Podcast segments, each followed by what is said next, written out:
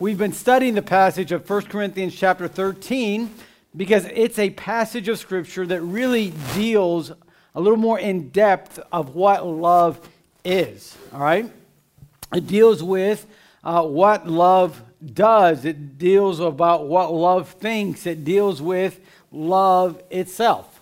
So 1 Corinthians chapter number 13 and uh, as I'm just going to review a, a, few things as we're, as we're um, opening up tonight in our study. And the reason I, I, I need to review is because we've been, we've been gone for, I guess, two weeks or so that we haven't had uh, the, the uh, services as we've been normally doing. Last week we had our Christmas party, and then the week before that, we just kind of had a game night.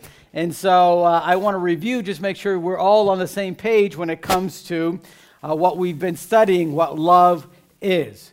Now, we said that the letter of 1 Corinthians was written to the church at Corinth because there was a lot of division. There was a lack of love in that church, even though it was a church that preached the gospel, even though it was a church that had a lot of talented people, even though it was a church that uh, was trying to be a light in the city of Corinth, yet through all of that, they, they were lacking the most important thing, which is love. It's the most important thing when it comes to the Christian life, when it comes to living the Christian life. And so, Paul uh, writes this letter to them, and in chapter 13, he begins to explain love's value. So, Look what it says, 1 Corinthians chapter 13, verse number 1. He said, Though I speak with the tongues of men and of angels and have not charity, the word charity here is the word love.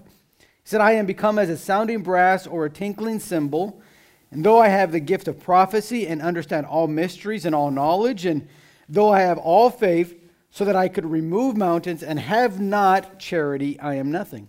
And though I bestow all my goods to feed the poor, and though I give my body to be burned and have not charity, it profiteth me nothing.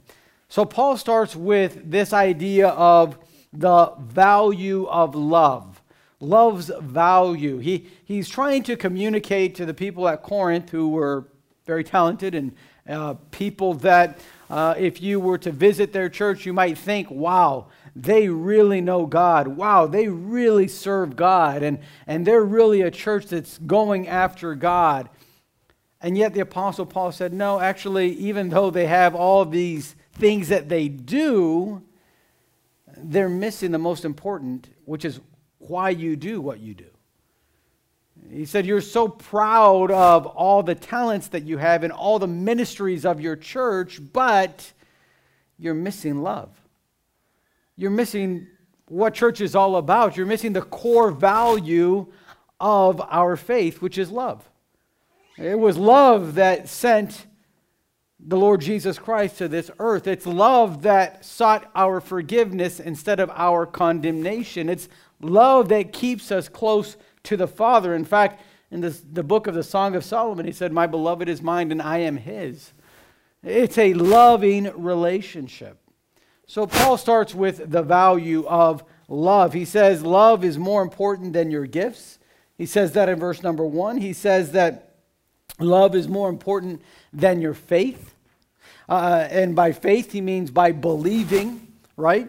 Uh, and then he says it's more important than your goodness or your good works. And he says love is more important than your sacrifice. Even if you give your body to be burned, he said it's, it's nothing if you don't have love. Love is the most valuable thing. And so many times, that's the last thing we give. At Christmas time, we give a lot of gifts. And if you were in the church of Corinth, you probably would be one that gives a gift to someone, actual gift. And you would say, oh man, they must be people that really know what Christmas is all about. And Paul would have said, no, they don't. So they know how to give gifts, and they know how to show this kind of outward appearance, but inside, they're missing it. Because if you can do all of that and you don't have love, you're missing the value of all those things. So he talked about love's value, but then he talks about love's vein. Now, in the book of Leviticus, the Bible says that the life of a person is found in the blood. Now, if you're, uh, I don't know, a fan of history, you'll know that our first president died by being bled to death. Doctors in those days thought, well, if you're sick, it's because there's something wrong with your blood. So let's let the blood come out, the bad blood come out, and then we'll try to help them. That's how doctors thought back in that day. And our first president, George Washington, actually literally bled to death. But if they would have studied scripture, and every once in a while science catches up to the Bible, they would have found that the Bible says that life is found in the blood. That's why we don't want to lose blood, because it's what gives you life. And what gives love its life, life, uh, the, the veins of love. Now, we have veins in our body. They, they say that uh, we have over 2,000 miles worth of veins in our bodies. That's a lot of veins. And it's through these veins that the blood runs, it's where life is found in us. And the same is true with love. And, and Paul simply begins to share with those at Corinth here. Let's, let's just look at where the life of love is. So he begins to share with them love's vein. He said, Love is patient even when being provoked into difficulty. In verse number four, he says, Charity suffereth long and is kind. Suffering long is meaning to be patient. Love is patient uh, with others, even when you're provoked by others, even when you're called names, even when you're uh, someone's doing something actively to anger you or to try to harm you or hurt you. Love is patient. But then it says it's kind. That's the action of love. Uh, the, the, uh, the first one of suffering is love is patient. It's kind of what you're feeling, the, the reception of what's going to happen to you. But love is kind is how you respond to that situation, how you respond to what is happening. First, you receive it with patience, and then you act in love by being kind and doing good to those around you. And then we said that love is celebrating what others have instead of hating them for it. It says, Love envieth not. That's what envy means. It means that uh, you're, you're wanting what someone has. You, you can't celebrate with them because uh, you can't be excited for them because you're, you're so disappointed that you don't have that. And you want it so bad that suddenly you can't be excited someone got new shoes. You can't be excited about someone's new outfit. You can't be excited that they got 100 on the test and the teacher marked your answer wrong. And suddenly it's like, oh, this teacher just hates me. And then you don't like that person. And, and suddenly all this happens because of lack of love. But love, love doesn't have that. It doesn't envy, it celebrates what others have instead of hating them for it. And then he says, Love is seeking to uplift and edify others and not themselves. It vaunteth not itself. That's what that word vaunteth means. It, it's, it's, some, it's something that is looking to uplift others. The words that it's sharing with others is to encourage them, to edify them. And then it says, is humble in recognizing that it is not all about us, but really about others. That's what he says at the end of verse 4 is not puffed up. It's, in other words, love is, it's not about me, it's about you. It's about those outside of myself. So the Apostle Paul is trying to communicate here's what love thinks, and here's what love does, and, and here's what love's focus is. This is what gives love the life that it has. And then he continues in verse number five. He says, It does not behave itself unseemly. In other words, it, uh, it behaves in an appropriate manner, with the right kind of behavior. Uh, love is not looking to ignore people. It's amazing to me. I've worked now for a little more than 12 years as the youth pastor here at the church, and I've seen teenagers that just lack a lot of love. You're saying, what do you mean they lack a lot of love? Not in receiving love, but rather in giving love. I've seen them respond to their parents in a way that you say, that's not loving at all. Instead of responding in a way that would be Christ honoring, in a way that would be good manners, they, they kind of respond like their parents are bothering them. Like, leave me alone. Get out of my room. That one always gets me. Get out of my room. They haven't paid one penny for the clothes they have, nor the shoes that they have, nor the food that they eat, but it's my room. It ain't your room. Let me just tell you that right now. Okay, so you're one of those teens that say, I tell my parents, get out of my room. It ain't your room. Okay? It's not your room. It's a room that was given to you by your parents to borrow. Because then you're going to turn 18 and we'll see you later, alligator, okay? It ain't your room. But aren't you glad you have a parent that loves you enough to say, there's a room for you? It doesn't have to be big, it doesn't have to be fancy, it's just a bed to sleep in and some food to eat. So, what makes a parent do that? And more than likely, in the next 15 years, all of you are going to be parents. And you're probably going to do that for your kids. And if you don't believe me, it's, it's amazing. I've, after 12 years, I've I found a lot of our teens that are no longer teens, and they are parents. And we talk about these things, and it's funny how their perspective has changed. How their view has changed from when they were 14, and now that they're 24 and 25, they go, oh, they don't look at life the same. They don't look at their parents the same. And they start seeing how much really they were loved. And they start regretting some of the behavior that they had. It's amazing to me. Some of them have had to ask their parents, hey, will you forgive me? Because I didn't answer you. I didn't act like I should have acted. I didn't behave the way I should have behaved. You see, love acts in the appropriate manner. Um, Paul said, listen, if you're, if you're going to live out this thing of love in your life, if you really have love and you really want to show love, that's what love will do. And then we find that he says, Love is desiring to give more than getting. So in verse number five, seeketh not her own, is not easily provoked, thinketh no evil.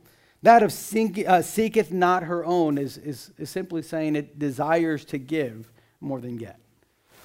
It puts its focus on others, not on themselves. It's doing right even when having been wronged, when it's not easily provoked. That's what it means. Love is doing right even when having been wronged. And then is okay for getting others' faults against them. Love does that.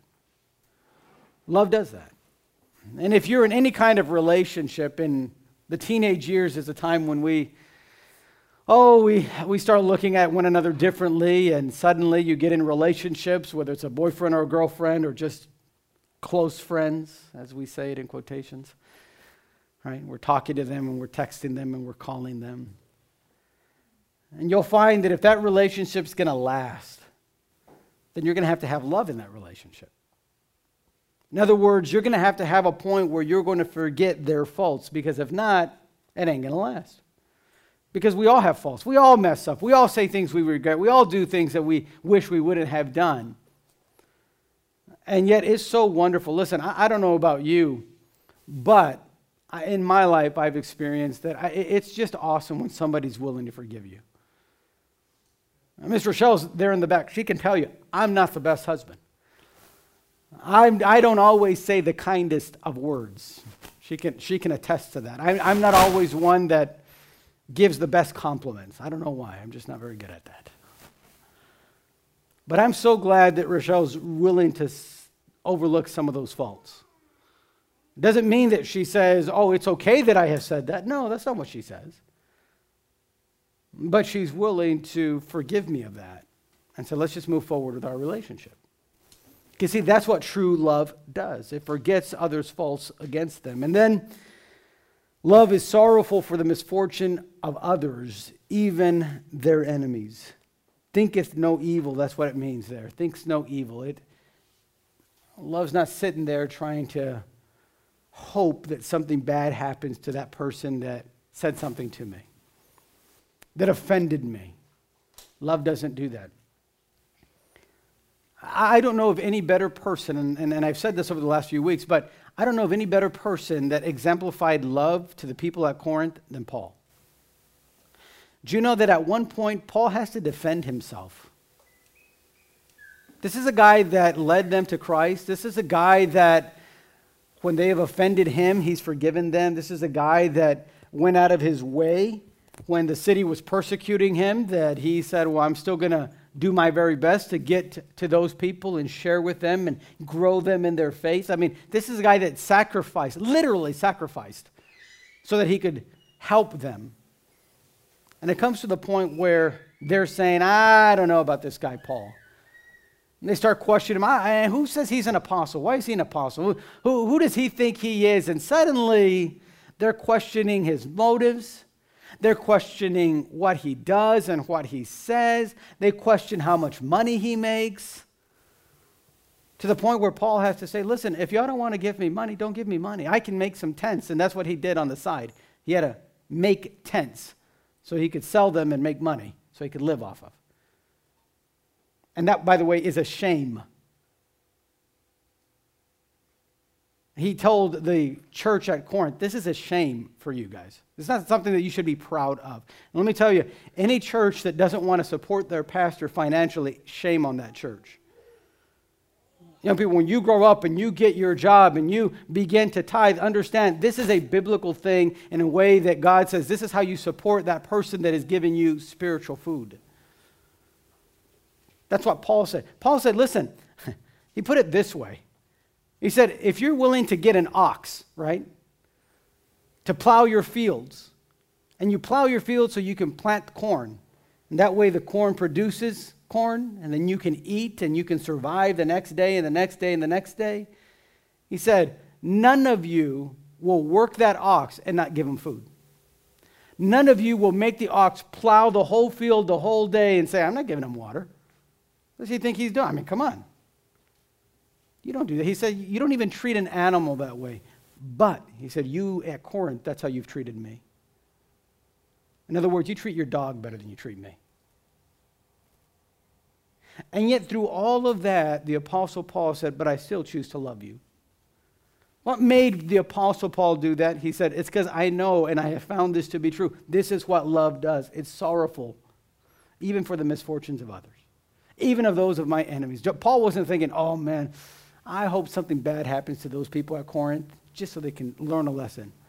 I hope they lose their houses so then they can know how I feel. I hope they go a couple days without some food so then they know how I feel. Sometimes that's how we can think. But Paul says that's not love. Love is sorrowful. And then he said, Love does all it can to cover and to protect. It rejoiceth not in iniquity, but rejoiceth in the truth. And then he says, It bears all things. You know that word, beareth all things, there in the King James Bible, it, it means to carry the load. It means to, well, first it means to cover and protect. So, in other words, love covers the faults, it doesn't look to publish faults. Now, you guys understand this probably better than anyone, probably better than me. In my generation, there's no really way to publish things unless you were doing it face to face or over the phone. But today, it just takes one of these things.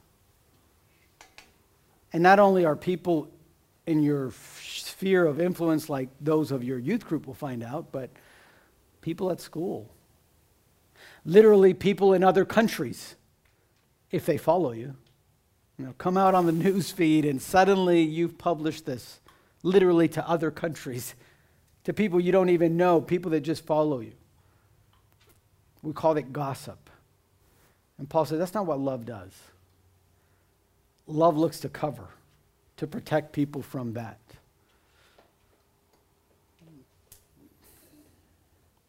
Then he says, not only does it look to cover, but love believes the best and gives the benefit of the doubt. There, he says it believeth all things. It's not saying that love is gullible and you know believes in aliens. That's not what Paul's saying. Paul says it believes in the best of people. Do you know when you start believing in the best of people, sometimes you can get hurt? Sometimes you'll have a friend and you think, this friend will never talk bad about me. And then you learn later that they talk bad about you. The first thing you ought to do when you hear news like that, and sometimes it, it comes to your ears and they'll say, Hey, did you know so and so said this about you? You know what love does? The first thing it does, it gives the benefit of the doubt. It might say something like, well, maybe they're right. Maybe I haven't been that good. Love gives the benefit of the doubt. It believes the best. It believes that when someone has offended you and they come and say, hey, I, I shouldn't have said that, I'm sorry. Man, I, I that was really dumb of me. I was just mad. and I was jealous and I said something. You know what love does? It believes the best and say, Yeah, I believe that. I believe you. It doesn't sit there and say, Well, we'll see. It doesn't say, Well, I'm going to give you the silent treatment for a week and then we'll see you next week. That's not what love does. That's what we do sometimes. But Paul said that's love believes all things. It believes in the best of people and, and it might hurt you, but listen, don't don't just right away judge somebody and, and say, Oh, did they say that? Well, you know, you know what, you know what, let me tell you something about them. You might not know about this, but they've told me one time this and this and this and this. And suddenly down the road you find out, you know what, they never even said that. Someone lied about what they said. And now you've went ahead and spread a bunch of stuff that was given to you to be kept personal. That's why Paul says that's not love, listen, love looks for the best of people. And it believes in the best of people. And it looks to give the benefit of the doubt to people. And then he says there, it hopes all things. In other words, it's optimistic.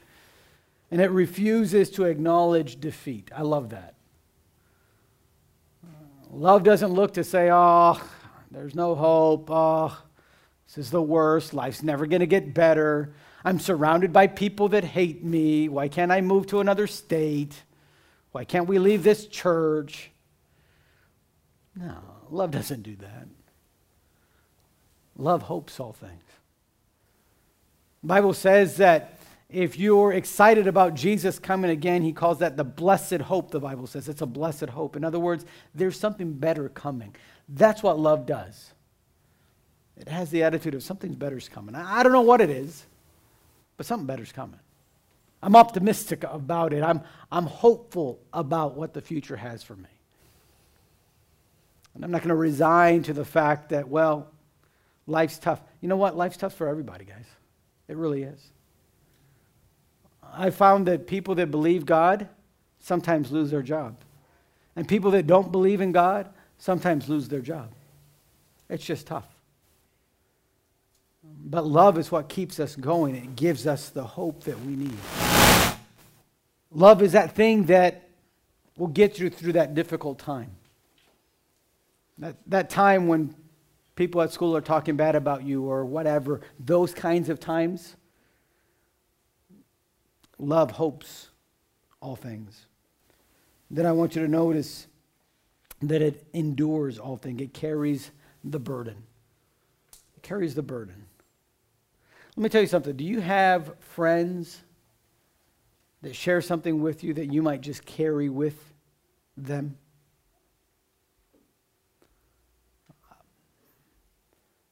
I've had very close friends in my life tell me what they're struggling with. And they didn't tell me so I can feel that I'm better than them. They didn't tell me so I could justify what I have done. They told me just so that I could carry that, that burden with them. That's what love does. You're there for a friend, not to judge that friend, but to help carry what they're going through. I know my roommate in college, one of my best friends. It's one of, one of my closest friends. His name's Matt. He was here last summer. And Matt told me, you know, that the first day when he got to college, he was from Georgia, lived in Atlanta, Georgia. He went to college with me in Lancaster, California. He said, when I got there, I got news that my parents were divorcing after 20 years of marriage, more than 20 years of marriage. They're divorcing. I was rough. That was rough. We talked about it, and we, we kind of bonded together during that time. We found things that we could do with one another and just encourage one another through those times. And Matt was just simply saying, Hey, will you help me carry this burden? Because it's tough.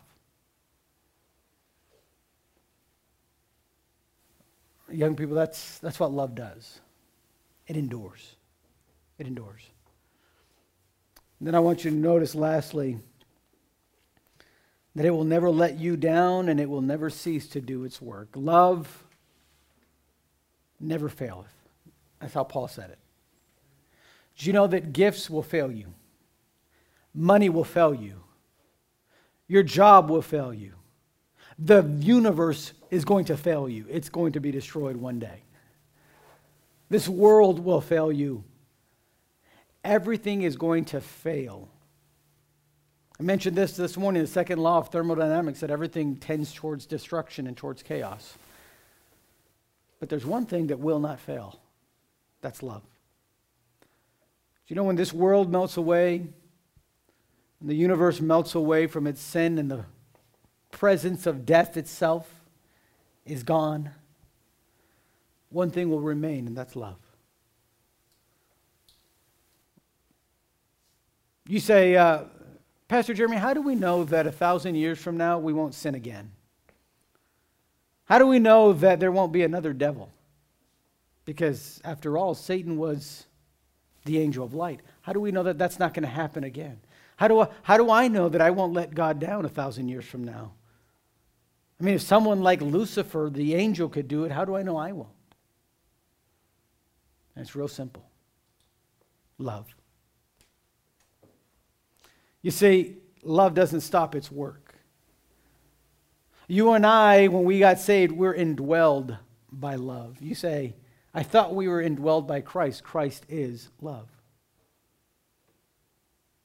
In fact, 1 John chapter 5 says, God is love.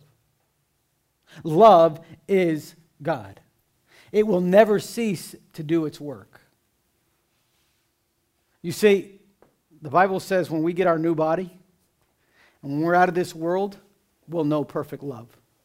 We'll have perfect love. That's how you can know a thousand years from now, I'm not going to fall into sin anymore. Why? Because of love in me.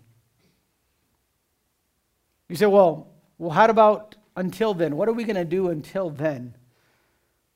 Because the Apostle Paul said in Romans chapter 7, man, every day I'm battling this thing called sin.